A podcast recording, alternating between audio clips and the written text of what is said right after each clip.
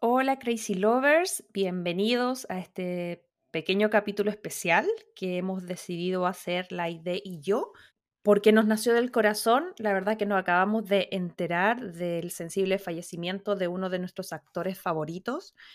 Eh, ustedes ya deben saber seguramente en la casa que ha fallecido este 28 de octubre Matthew Perry, nuestro querido Chandler Bean. Aide querida, ¿cómo te toma esta noticia? Oh, mal, po, mal. Yo venía feliz de compartir un, rico eh, postre con mi familia y de repente veo la noticia en el celular y fue como que no, y me llevó a ese agosto del 2014 cuando me enteré de la muerte de Robin Williams también. Creo que me pasó lo mismo, que mm, me dolió así como ver eh, que personas que nos han dado tanta alegría, tanta felicidad, que, hemos, que nos han eh, producido tanta risa, independientemente de la vida que tengan, que hayan elegido y que todo, que por culpa de no tener esa red de apoyo firme que uno necesita en los momentos malos, porque todos tenemos un momento malo, no significa de que porque la gente tenga dinero, sea famosa, venda millones de discos, gane Grammy, gane Oscar, están, están exentos de problemas, de penas, de soledad, de, que no tengan una red de apoyo, que no tengan a quien confiar, que no tengan quien les dé una mano en esos momentos oscuros. Y, de verdad ahí me doy cuenta de que al final todos somos humanos, todos sufrimos, em, pero que uno de repente mira como con deseo esa vida de ellos, ¿no? Así como que, ay, qué suerte tienen ellos, no sé qué. Y en realidad no, no es necesario, no, a veces no, no es tanta suerte, a veces igual están más solos que uno y, y nada, pues, o sea, apenas, ¿qué queréis que te diga? De hecho, como que me acongojo un poco de hablarlo porque de verdad como que me, mm. me afectó harto.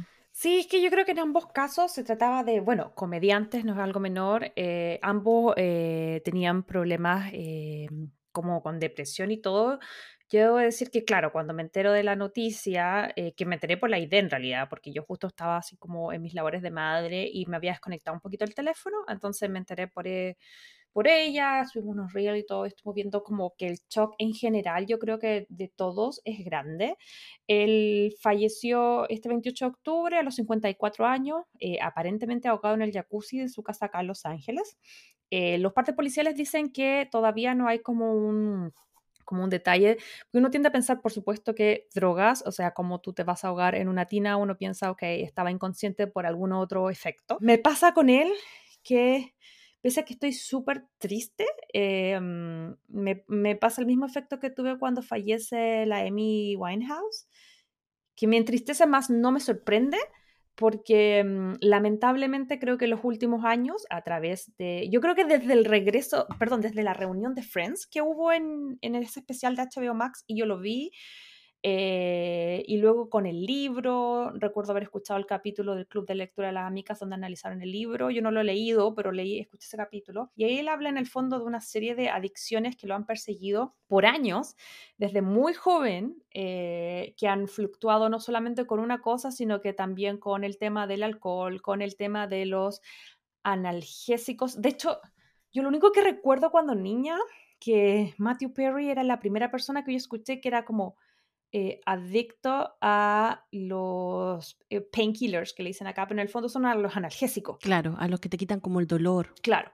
Yo como con 10 o 12 años decía, ¿cómo alguien va a ser como adicto a la aspirina, al paracetamol, al ibuprofeno? Como que en mi mente no entendía, mi mente como de niña y de joven, no entendí que claro, que se debe a un problema mucho mayor, una epidemia que es súper fuerte acá en los Estados Unidos, que tiene que ver con las drogas legales. Eh, que en el fondo se recetan para eh, aliviar el dolor de otras enfermedades y que terminan básicamente con eh, el tema de la adicción, que aquí es súper fuerte y de hecho el caso de drogas de él em, parte precisamente luego que él comienza a hacerse adicto al Vicodin, que es como un, un, remedio que se le da después que él tiene como un accidente en una moto acuática en el 97.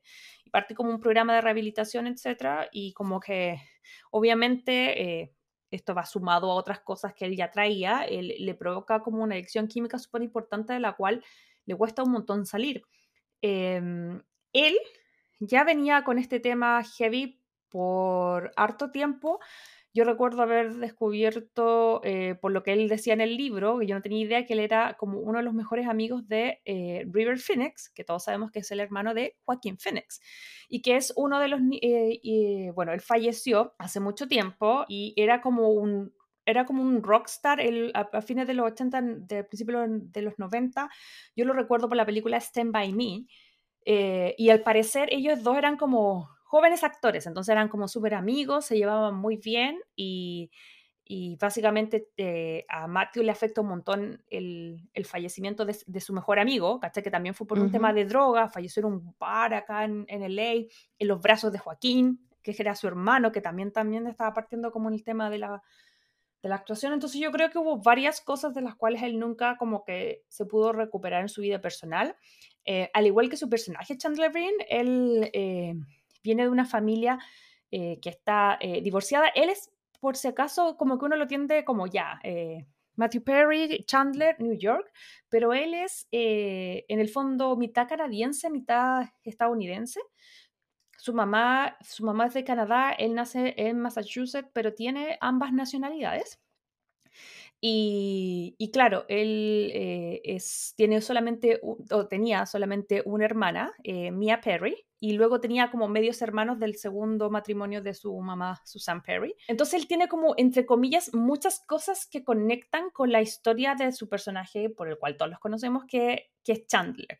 Entonces, a mí me pasa que, claro, uno lo ve ahora a sus 54 años, que evidentemente es joven, pero que viene de una vida igual súper intensa, porque alcanzar el nivel de fama que alcanzan los actores de Friends alcanzar el nivel de acceso a todo a, una corta edad, ¿cachai?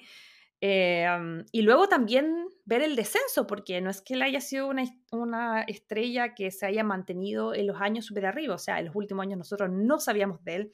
Cuando lo volvemos a ver en la reunión de Friends, él estaba como, de los seis que vimos, era el que se veía notoria y físicamente como más eh, poco saludable, o sea, uno podía ver eh, como el paso del tiempo y también como que él decía, todos tiraban como talla en esa reunión, yo me acuerdo que se tiraban talla que siempre habían sido amigos que se seguían viendo y él decía, pero a mí nunca nadie me llamó. Yo no creo que hicieran grupo aparte porque ese, ese, ese elenco yo creo que era bien unido, pero yo creo que de, los, de todo ese grupo al que menos veían era él, precisamente por su por el tema de sus adicciones y cuando es súper loco ver cómo un personaje tan alegre y tan brillante, como tan lleno de luz como Chandler Bing, eh, estaba creado por un actor que tenía todas esas luces, pero que también tenía esas sombras. Eh, que creo que lo hablamos hace poquito, justo en el capítulo de Full Rush In, cuando decía como, ok, cuando me vean flaco es porque estaba eh, adicto a los analgésicos, cuando me vean como gordo es porque estaba con problemas de ebriedad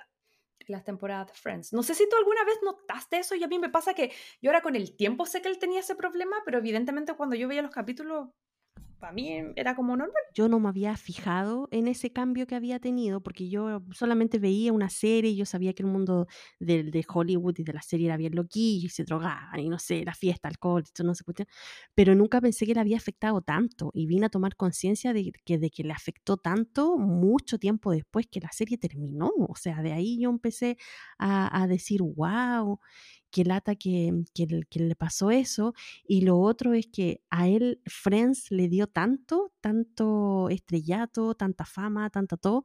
Y al final, cuando tú le preguntabas a él, él de cierta forma odiaba a Friends él no podía ver Friends. Y de hecho lo, comentó en una de sus últimas entrevistas, que a él no le gustaba ver Friends y, no, y, trataba de no, de, no verlo y ni que se lo recordaran, porque cada vez que lo veía lo llevaba a esa etapa en donde él estuvo pasando por todas estas adicciones y lo llevaban como a un lugar oscuro. Entonces parte de su terapia mm. también fue no ver nunca más Friends, ¿cachai? Fue, es como súper contradictorio y heavy eso. Es loco sobre todo porque Chandler Bean, como les decía, eh, es, un, es un personaje que yo siento que trajo demasiada alegría. Y si bien tal vez en la vida de, de Matthew habían sombras, igual a mí me gustaría como recordar todo su talento, eh, porque hace poquito justo estuvimos revisando en Full Rush In, que es una de las comedias románticas que le hace junto a Salma Hayek, que tenemos un capítulo hace un par de semanas atrás. Entonces habíamos estado como nunca revisando y buscando detalles detalles del actor y como que siento que además lo teníamos como muy fresco en la mente y de, yo creo que por eso también nos impacta tanto hoy. Em, pero habíamos hablado mucho en esa ocasión del tema de, de lo del lenguaje físico. Que nuestra crítica en ese momento había sido que eh, Alex, Alex Whitman, que es el personaje en Full Rutchins, que se parecía muchísimo a Chandler Bean en las maneras de moverse, en el, como en la cosa física, y ahí habían algunas de las Crazy Lovers que nos mandaron mensajes y nos contaron así como, ya, sí, pero tiene otras películas donde toca otras teclas que tal vez ustedes no habían visto, y, y al parecer así, así era. Entonces, eh, a mí me pasa que como que me quiero quedar como con las luces del actor, porque de que lo hizo estupendo, lo hizo increíble, a mí me dio tanta alegría de, todos los personajes de Friends. Obviamente Chandler, yo siempre lo he dicho, Chandler era mi favorito. Yo soy Rachel y Chandler, esos son mis dos, eh, como cuando uno elige y qué, qué, qué personaje Friends eres, Rachel y Chandler. Em, y, y, a mí él me encantaba, desde que lo encontraba a mí, ¿no? Porque físicamente de los tres era el que más me gustaba, hasta que me reía muchísimo con él, me gustaba que era súper como quirky, que le dicen acá los gringos, que es como este mino que es como el anti-galán, porque no es el como aquí vengo, aquí te las traigo Peter. Claro, porque aquí el, el galancete era Joey. Entonces, a mí eso era una de las cualidades que me atraían, porque sentía que era como, como súper auténtico. También me pasaba que en esa época, eh, como no había acceso tanto a la información como ahora, pre-internet, eh, uno tampoco tenía acceso tanto a la vida de los actores. Entonces, para mí, los actores de Friends, cuando los vi en tiempo real, cuando lo estaban dando al aire en Warner, para mí Matthew Perry era Chandler, ¿cachai? Yo no, no, tenía idea de toda esta historia que les contaba de que mm, tenía este pasado de niño actor y que había ya estado probablemente en excesos, sino que para mí era esta persona goofy, simpática, que además sentía yo que él como, a mí a mí lo que siempre me daba la lata yo decía, él es bonito y es simpático porque no se cree el cuento. Para mí, yo sentía que cuando andaba con la, mm, ay, ¿cómo se llamaba la que hablaba así? La Janice. Yo decía como, pero si a él le da para la Rachel, ¿por qué está con la Janice? Como que en mi mente yo decía eso, ¿cachai? Como que, como que me daban ganas de que ese personaje se quisiera más y creo que con el tiempo él lo entiende, se quiere y como que luego cuando estaba con Mónica, para mí ese match fue increíble y como que, insisto, le tengo demasiado, demasiado cariño a ese personaje. Yo creo que eso también es lo que impacta tanto a la gente que nos está escuchando. Más allá de, del actor, el personaje. Sí, pero es, eso es lo curioso, porque todos tenemos en nuestro corazón a, a Chandler, el personaje le ganó a la persona y aún así ese fue una de las cosas que más le causó daño. Entonces eso es lo, lo paradójico. Es que Chandler no le hizo daño, el daño se lo hizo él en su vida personal, pero Chandler le recuerda un momento terrible en su vida. Es como, eh, ¿no te ha pasado como con películas o series que tal vez no te han hecho nada, pero a lo mejor es una canción que te recuerda un ex que fue como súper desgraciante, se te carga esa banda solo porque te trae un recuerdo malo, ¿cachai? Pero no es culpa de la banda. Yo creo que un poco lo que, un poco lo que le pasaba a, a Matthew. Oye, pero amiga, tú como súper fan de Friends y como muchos de los Crazy Lovers, yo también, obviamente, súper fan de Friends. De hecho, tenemos un capítulo que también pueden ir a revisar, se nos acerca Thanksgiving acá, y fue un capítulo que hicimos hace dos años atrás, donde revisamos todos los capítulos dedicados al Día de Acción de Gracia y, revisamos todas las temporadas de Friends. Pero quiero pedirte, preguntarte a ti, así como a la mente, ¿qué momentos de Chandler como que tú encontráis que, no sé, como que son imborrables o que se te vienen así como rápidamente? Mejor episodio en la historia de Friends cuando cambian de departamento, temporada 4, episodio 12 eh, cuando entran en el, en el perro caballo, ahí, eh, esa es la imagen que obviamente va a quedar forever en la mente de toda nuestra generación, yo creo. Sí, sabes que es uno de los memes que más he visto estos momentos por, por, por redes sociales, como para anunciar como de hecho, ahora cuando pasó todo esto, yo me puse a ver Friends, obviamente, para recordarlo. Lo siento en la forma que tengo yo para recordarlo, a pesar que es como a aquel como que no le gustaba mucho, pero, pero claro, me, me, gusta recordarlo como en ese momento, ese personaje, y por lo mismo, porque siento que a lo mejor el personaje le ganó a, a, la persona, no sé, pero mm, me puse a verlo y, y a pesar de que él tenía todos esos demonios en su cabeza, a lo mejor eh, de que no lo hacía bien, esta presión eh, y, toda esa inseguridad ¿no? que te transmite este mundo, esa competencia también. Eh, a pesar de todo eso, actúa bien, te llegaba el Mm. personaje, lo quisiste, lo hiciste parte de ti y lo buscáis en tu... Yo por lo menos siempre recurro a Friends en general en mis momentos down, ¿cachai? Porque uno siempre tiene como o su canción o su serie o su película que pone momentos down. Y yo en mis momentos down, así como bulla, le eh, Friends, en mi, en mi lugar seguro, siempre, siempre vuelvo a ellos. Sí, así que por eso siempre lo llevo ahí en mi corazoncito. Pero tú también eres fanática de Friends, igual que yo. ¿Tú también tenés tu, tu momentito así, tu capítulo favorito? Me gusta como, obviamente, todos los capítulos donde él y Mónica estaban como ya juntos, pero en secreto y como todas las cosas que tiene que él hacer para mm, como para despistar y ese capítulo cuando ya casi todos saben y la Phoebe le está tratando de sacar como mentira por verdad mm, para que confiese que le gusta la Mónica entonces empieza como ya pues a ver tócame eh, hazme no sé hazme el amor le dice y la otra con cara así como de ya ya pero sigue pero sigue eso como que me da demasiada risa su cara porque él era insisto muy físico todas las interacciones con Joey, porque si hay un bromance que yo amo, es el de Joey y el de Chandler. Yo siento que... Total, sí.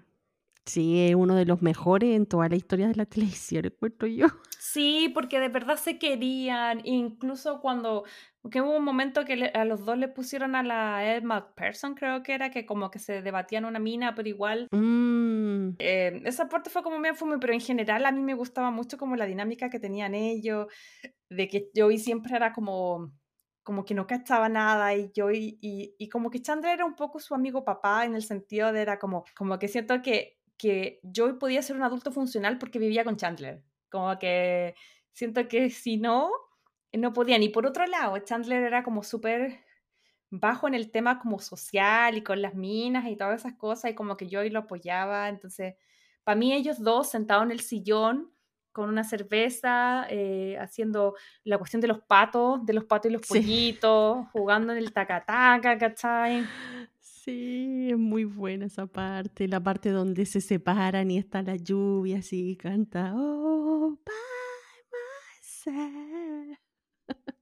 Es muy buena también esa parte. Y eran complementos los dos igual, pues eran como el yin y el yang. Y, como, y para mí ese capítulo de como The One in the Box, que es cuando Joey, Joey le entran a robar a la casa por eso y lo meten como que lo, los ladrones le dicen, a ver, métete una caja, a ver, métete ahí, ¿cachai? Como que lo, eh, no sé, lo dejan encerrado, a mí ese como que mm, me da demasiada risa, ¿cachai? Como... Ah, bueno, y bueno, podría mencionar muchos, pero yo creo que también los capítulos que son como de ellos los 80 cuando son jóvenes y le hacen ese como peinado que como, como con dos cachirulos Sí, acá al lado. esos son los mejores también.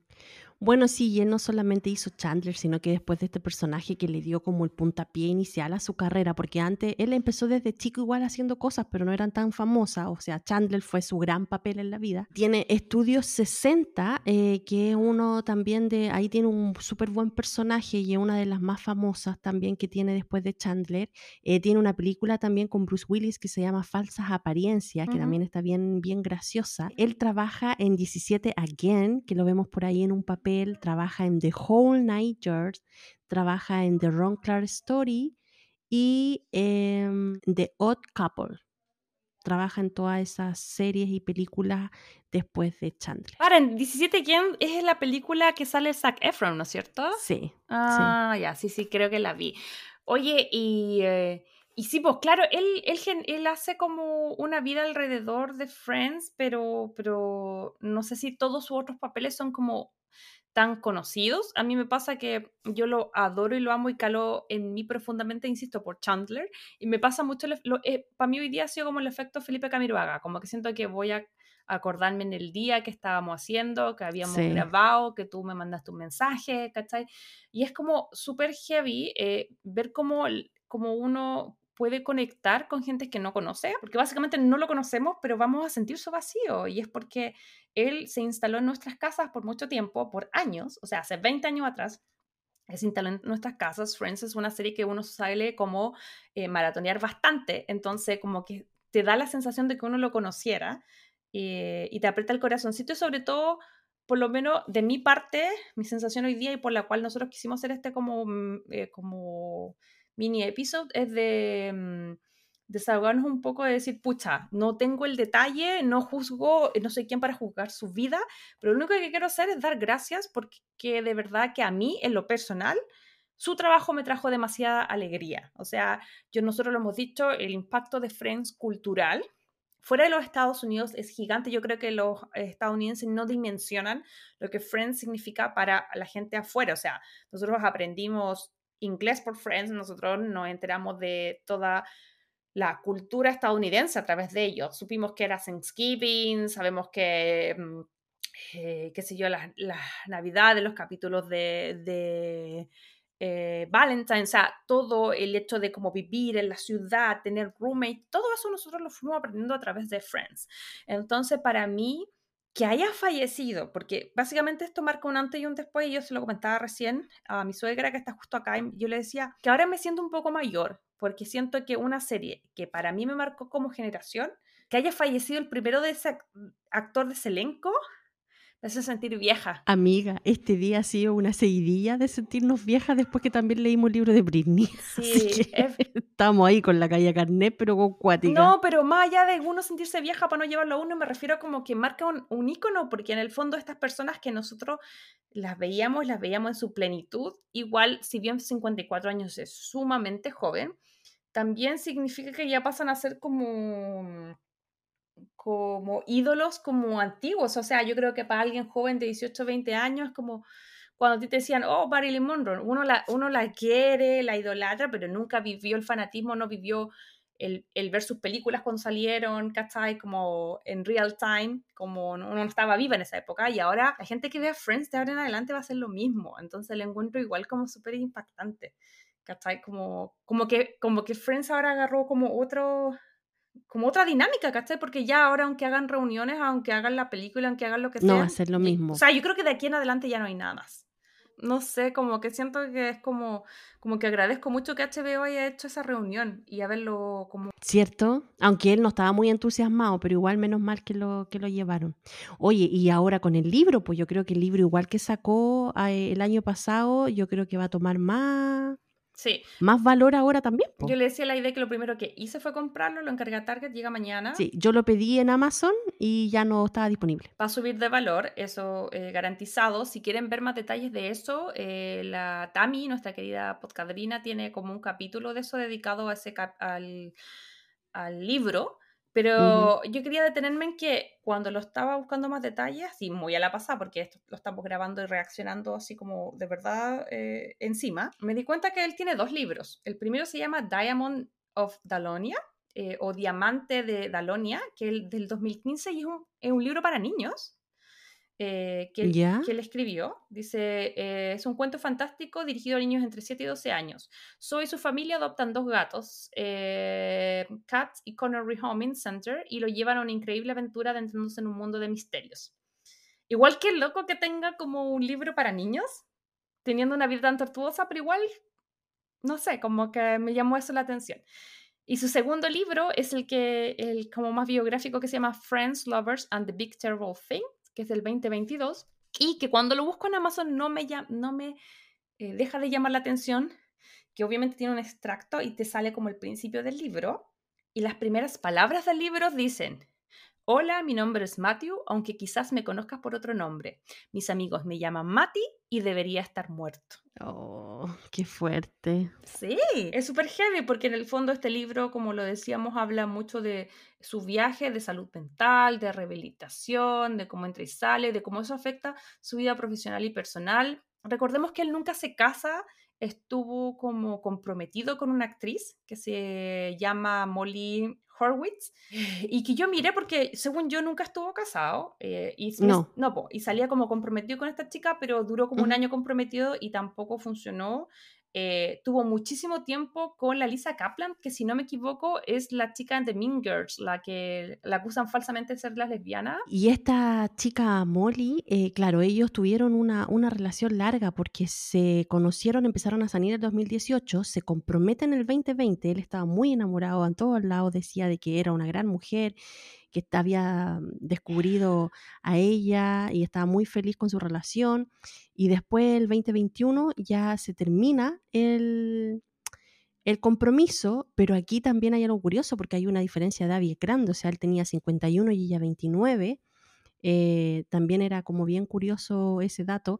No se entregaron detalles porque se habrán separado, porque el compromiso habrá quedado ahí, pero en realidad él, a pesar de que tuvo varias novias bien conocidas, eh, él era bien solitario y nunca llegó a concretar como, como nada así como un poco más, más allá de, de un noviazgo. O sea, le supimos que de las famosas estuvo con eh, René Seltzweber y por supuesto que con nuestra querida Queen Julia Roberts, que eso es lo que se ve, lo estuvimos hablando ahí también en lo eh, en alguno de los capítulos del podcast donde hablamos de que ese filtreo que nace a través de la invitación de Julia Roberts a Friends y de ahí como que salieron, la Julia lo negó un poco, pero, pero igual estuvieron juntos, pero claro, era una persona bastante, eh, como te digo, solitaria y, y, y, claro, eso se puede ver incluso hasta en sus redes sociales porque yo no me había fijado, pero la idea me dijo, mira, fíjate en los posts, fíjate en los últimos posts que ha hecho y estábamos mirando y bueno, de partida estaba como obsesionado con Batman. Como que todo su, si tú vas a su Instagram, que es Matty Perry 4 o Matty Perry 4, tiene muchos posteos donde sale Batman y él se autollamaba como Matt, Matt, no, Mattman. Claro, como de, como de Matthew. Y, y, ¿cómo se llama? Y como que tiene varios posteos así como bien melancólicos con la luna, tiene un posteo de una calavera con el símbolo de Batman, una proyección de Batman en la, en la como en una piscina. Y es bien curioso que su último posteo tenga ahí, esté en una piscina con unos audífonos, la luna detrás.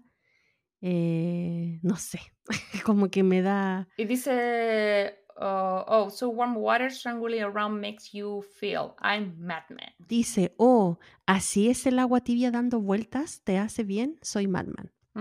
Yo creo que a lo mejor, no sé, aquí ya especulando, eh, últimamente ha estado mucho con agua caliente porque lo encontraron en su jacuzzi, o sea, con agua caliente.